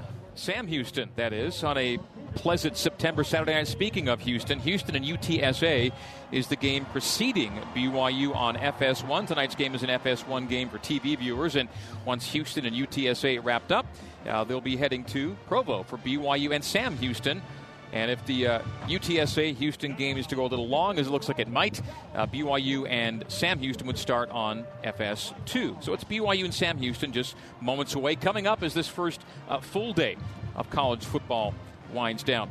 All right, uh, Greg Wrubell and Hans Olsen here in the booth on opening night. The weather, by the way, 74 degrees right now and partly cloudy skies. Uh, tonight's temperature should dip to the high 60s by the time this game wraps up, so a very pleasant night. But uh, as if to tell us it's football season, uh, the weather did turn cooler, a little wetter yesterday. It did feel like football. All right, Hans, uh, you were a trench player for BYU. You played on both sides of the ball as a pro. You have a special appreciation for the tactics and techniques employed up front. You've already talked about uh, the defensive line with Bagnah and Bad Batty and Cravens and Mahe and the coaches they have in Poppinga and uh, and Sione Po'uha. Uh, so, power conference football is where an advantage is most likely to be gained by line play. That's where you see it most frequently, I think. How close is BYU to having the kinds of lines now, offensive defensive lines, that will take to win games week in, week out in the Big 12? Well, I think it's building, and I think it's getting better. And right now, BYU has a first round draft pick in the 2023 NFL draft in Kingsley Suamataia. He is as good as they come at the offensive tackle position. So that's first and foremost. Then they bring in a transfer in Caleb Etienne, who's got the size 6'8, 330 pounds. I was telling Shep in the pregame show, I feel like a baby in his arms. You know, you get around him, and he's just so big and and he's so powerful. And so it's great when you can get a transfer like that, who was a couple year starter at Oklahoma State, and you bring him in here to Provo. I think that that's impressive. And then a guy like Connor Pay that can run the center or the guard position. I think that the offensive line has only gotten better over the last three years. There was like a 15 year drought without a drafted NFL lineman out of BYU. And all of a sudden, you get on the roll. And even when you lose a couple of guys in the Barringtons, you bring some really great talent back. Greg and Hans in the booth, down to field level for the remaining strains of our national anthem.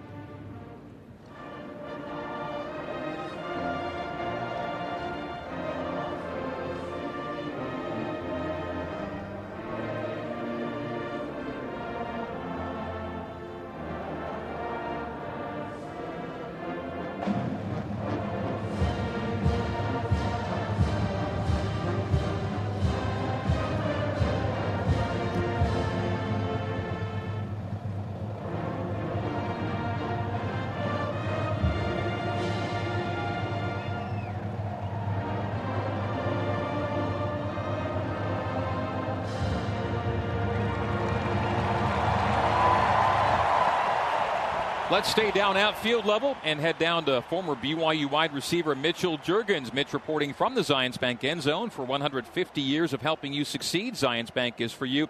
Uh, Mitch, even though BYU returned a lot of receiving talent from last season in Isaac Rex, Keanu Hill, Chase Roberts, Kody Epps, Kody unlikely to see the field tonight. I'm expecting uh, newcomers Keelan Marion and Darius Lassiter to make an immediate impact out of the transfer portal. These two have been among the most consistent players in camp, and looks like there'll be some real competition for receiving reps, even with the veterans back. Mitch, what do you think? Yeah, absolutely, Greg. I'm, I'm not sure this receiving corps is, is at the caliber they were at last year with Puka Nacua, but they certainly can get there with the talent they brought in and the depth they have at the position, specifically those newcomers, as you mentioned, with Keelan Marion, Darius Lassiter, and, and even guys like Parker Kingston, who had a, had a really good camp. Um, with the returners you did mention, I think they should take a step forward as they enter another season more mature, more experienced. Uh, so, address, to address your point, Greg, yes, I fully expect there will be a lot of competition for targets. Uh, but in a season that's going to be more taxing with this Big 12 schedule, depth may just be the key to compete offensively throughout the entirety of the Big 12 season, as I'm sure they won't be immune from some of the injuries uh, along the way, as we've already seen, you know, tonight with Kody Epps. Uh, availability is going to be one of the best skill sets as a player, so we'll see who can be the most available this season to compete for the majority of those uh, of those receiving reps. So, so, Mitch, the fans are still filing in. It's a stripe the stadium night, and it's already looking pretty cool from up here. Uh, the fans got the memo. Uh, the royal and the white stripes looking pretty cool tonight. Yeah, you always wonder with the uh, mass announcements through social media if it's going to get to every single person, but it's looking pretty good. I mean, this is a fun night. I, I, I, I'm a big fan of these 8:15 kicks under the lights the, for the entire game. Uh, this is something special for a season opener. I, I just got to give you a, a little hassle. You're you're in blue and you're standing in the white. If you can take just five steps to your right, you're going to be in that blue section. So there we go. There it is. There it is. That looks good. Thanks, Mitch. Hans uh, the receiving corps for BYU. Where, where, where, do you see it kind of fitting in as, as, as maybe a strength for A Rod here in 2023? Well, I think that tonight the weight's going to go on Chase Roberts, and it, hopefully he can carry that weight. But you know what's interesting? I go back to a Big 12 Media Day conversation that I had with Kedon Slovis off air. And I said, man, how about this? Keanu Hill and Epps. And I went through a couple of the guys, and he goes, hold on, hold on. Have you seen or heard about some of these transfers? Hmm. He, he mentioned that to me, and I said, oh, no, no, tell me about them. And at the time, he was telling me I didn't know because I hadn't done my film study on these guys. But he started rolling through these guys, and he's like, they're really good. They're really good. I'm excited about it. I could see his eyes had these big old saucer plates like, oh, I can't wait to see these guys on a quick slant. I can't wait to get this guy on a slow go. And I could tell he he was excited about these transfer receivers. So there is depth, like Mitch mentioned. They just have to step up. Marion and Lassiter have combined for 10 receiving touchdowns. Marion six with UConn and Lassiter four with Eastern Michigan. And they'll be in the lineup for BYU tonight. Coming up, we'll get you starting lineups. We'll get you the opening kick. This has been the Ken Garff Cougar Kickoff Show live from LaVell Edwards Stadium on the Nu Skin, BYU Sports Network.